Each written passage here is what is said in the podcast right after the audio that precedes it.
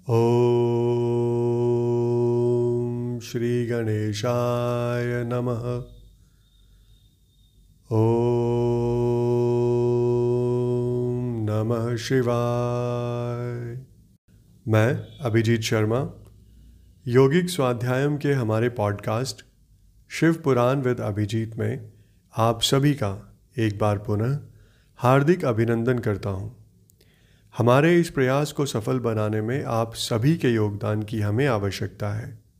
अगर आपको हमारा यह प्रयास उपयुक्त लगे तो कृपया इस पॉडकास्ट को अपने सभी मित्रगण एवं संबंधियों तक पहुंचाकर हमारा उत्साह वर्धन करें। तो चलिए आज हम अपने छठे एपिसोड को आरंभ करते हैं। आज हम श्री शिव पुराण की प्रथम संहिता, विद्वेश्वर संहिता के तीसरे अध्याय से आगे बढ़ेंगे। तीसरा अध्याय, जिसका शीर्षक है, साध्य साधन आदि का विचार तथा श्रवण, कीर्तन और मनन, इन तीन साधनों की श्रेष्ठता का प्रतिपादन। यहाँ व्यास जी कहते हैं, सूत जी का यह वचन सुनकर वे सब महर्षि बोले, अब आप हमें वेदांत सार सर्वस्वरूप, अद्भुत श्री शिव पुराण की कथा सुनाइए। इसके उत्तर में सूत जी ने महर्षियों से कहा, आप सब महर्षिगण रोग शोक से रहित, कल्याणमय, भगवान शिव का स्मरण करके पुराण प्रवर श्री शिव पुराण की, जो वेद के सार तत्व से प्रकट हुआ है, उसकी कथा सुनिए। शिव पुराण में भक्ति, ज्ञान और वैराग्य इन तीनों का प्रीतिपूर्वक गान किया गया है और वेदांत वेद्य सदवस्तु का विशेष रूप से वर्णन है। इस वर्तमान कल्प में जब सृष्टि कर्म आरंभ हुआ था, उन दिनों छह कुलों के महर्षि परस्पर वाद विवाद करते हुए कहने लगे कि अमुक वस्तु सबसे उत्कृष्ट है और अमुक वस्तु नहीं है। उनके इस विवाद ने अत्यंत महान रूप धारण कर लिया। तब वे सब के सब अपनी शंका के समाधान के लिए सृष्टिकर्ता अविनाशी ब्रह्मा जी के पास गए और हाथ जोड़कर विनय भरी वाणी में बोले, हे प्रभु, आप संपूर्ण जगत को धारण पोषण करने वाले तथा समस्त कारणों के भी कारण हैं। हम ये जानना चाहते हैं कि संपूर्ण तत्वों से परे परात्पर पुराण पुरुष कौन है? इसके उत्तर में ब्रह्मा जी ने उन्हें कहा कि जहाँ से मन सहित वाणी उन्हें ना पाकर लौट आती है, तथा जिनसे ब्रह्मा, विष्णु, रुद्र और इंद्र आदि से युक्त यह संपूर्ण जगत समस्त भूतों एवं इंद्रियों के साथ पहले प्रकट हुआ है, वे ही ये देव, महादेव, सर्वज्ञ एवं संपूर्ण जगत के स्वामी हैं। ये ही सबसे उत्कृष्ट हैं। भक्ति से ही इनका साक्षात्कार होता है। दूसरे किसी उपाय से कहीं इनका दर्शन नहीं होता। रुद्र, हरि, हर तथा अन्य देवेश्वर सदा उत्तम भक्ति भाव से उनका दर्शन करना चाहते हैं। भगवान शिव में भक्ति होने से मनुष्य संसार बंधन से मुक्त हो जाता है। देवता के कृपा प्रसाद से उनमें भक्ति होती है और भक्ति से देवता का कृपा प्रसाद प्राप्त होता है।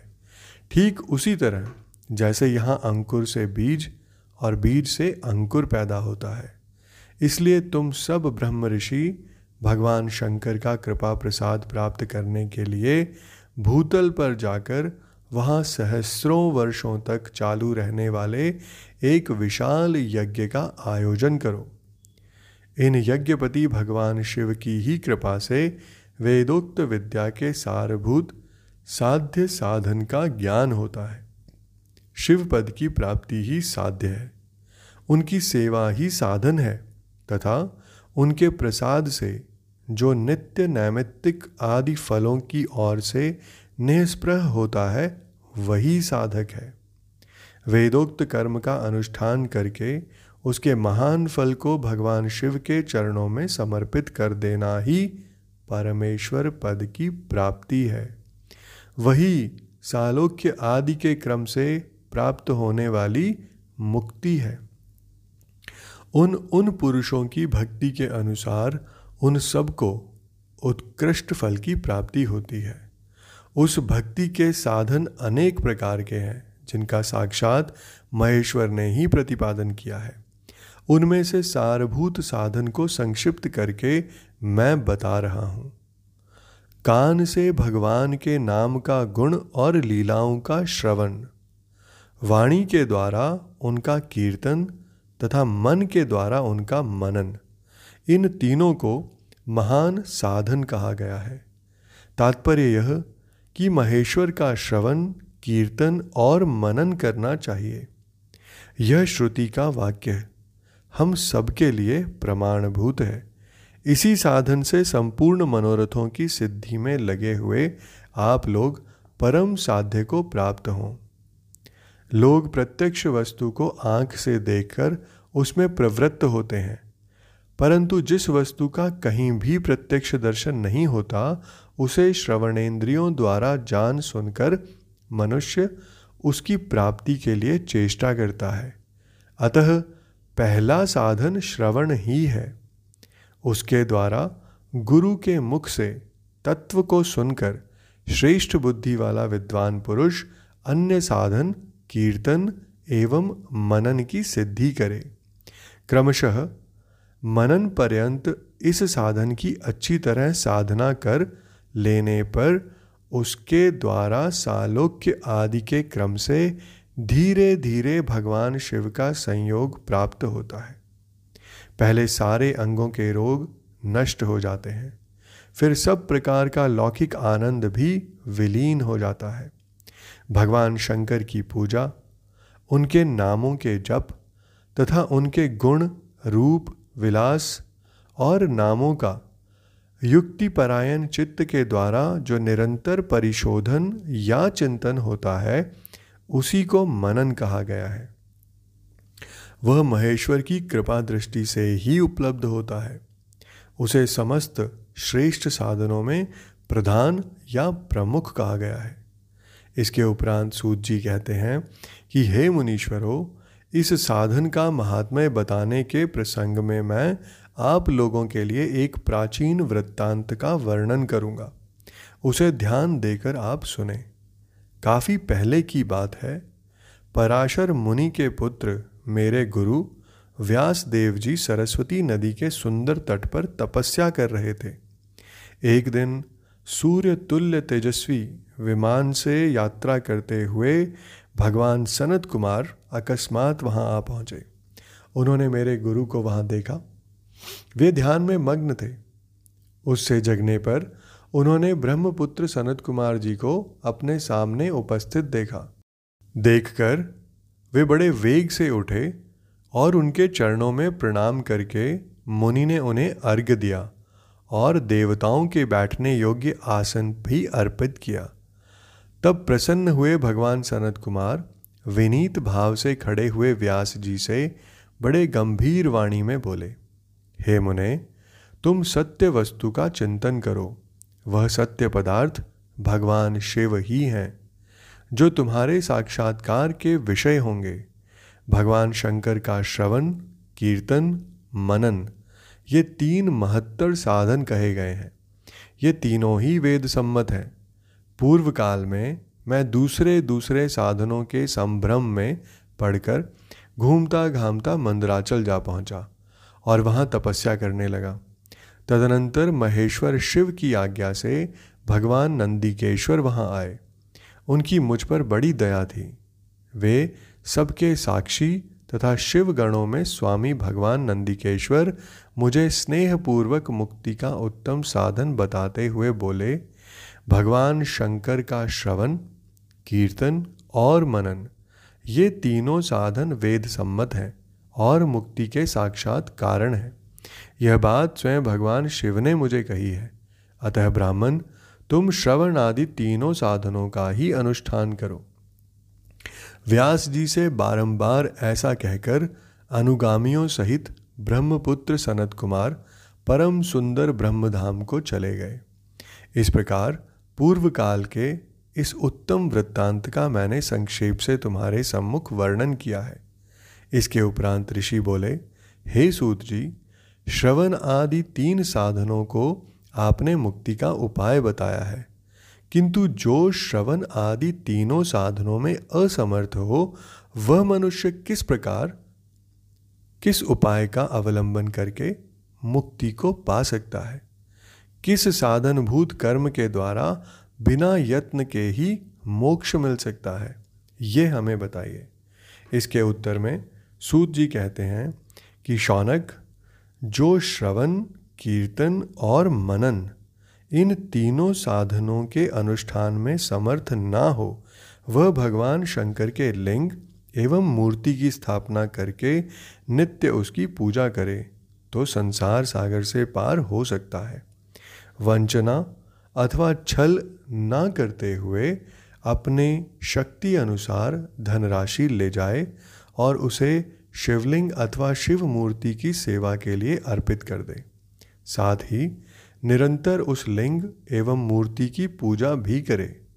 उसके लिए भक्ति भाव से मंडप, गोपुर, तीर्थ, मठ एवं क्षेत्र की स्थापना करे तथा उत्सव रचाए। वस्त्र, गंध, पुष्प, धूप, दीप तथा पुआ और शाक आदि व्यंजनों से युक्त भांति भांति के भक्ष्य भोजन अन्य नैवेद्य के रूप में समर्पित करे। छत्र, ध्वजा, व्यजन, चामर तथा अन्य अंगों सहित राजोपचार की भांति सब सामान भगवान शिव के लिंग एवं मूर्ति को चढ़ाए। प्रदक्षिणा, नमस्कार तथा यथाशक्ति जप करे। आवाहन से लेके विसर्जन तक सारा कार्य प्रतिदिन भक्ति भाव से संपन्न करे। इस प्रकार शिवलिंग अथवा शिव मूर्ति में भगवान शंकर की पूजा करने वाला पुरुष श्रवण आदि साधनों का अनुष्ठान न करे तो भी भगवान शिव की प्रसन्नता से सिद्धि प्राप्त कर लेता है। पहले के बहुत से महात्मा पुरुष लिंग तथा शिव मूर्ति की पूजा करने मात्र से भवबंधन से मुक्त हो चुके हैं। इसके उपरांत ऋषियों ने पूछा मूर्ति में ही सर्वत्र देवताओं की पूजा होती है, लिंग में नहीं। परंतु भगवान शिव की पूजा सब जगह मूर्ति में और लिंग में भी क्यों की जाती है? इसके उत्तर में सूत जी कहते हैं कि, हे मुनीश्वरों, तुम्हारा यह प्रश्न तो बड़ा ही पवित्र और बड़ा ही अद्भुत है। इस विषय में महादेव जी ही वक्ता हो सकते हैं। दूसरा कोई पुरुष कभी और कहीं भी इसका प्रतिपादन नहीं कर सकता। इस प्रश्न के समाधान के लिए भगवान शिव ने स्वयं जो कुछ कहा है और उसे मैंने गुरु जी के मुख से जिस प्रकार सुना है, उसी तरह क्रमशः वर्णन करूँगा। एकमात्र भगवान शिव ही ब्रह्म रूप होने के कारण निष्कल अर्थात निराकार कहे गए हैं। और साथ ही साथ रूपवान होने के कारण उन्हें सकल भी कहा गया है। इसलिए वे सकल और निष्कल दोनों हैं।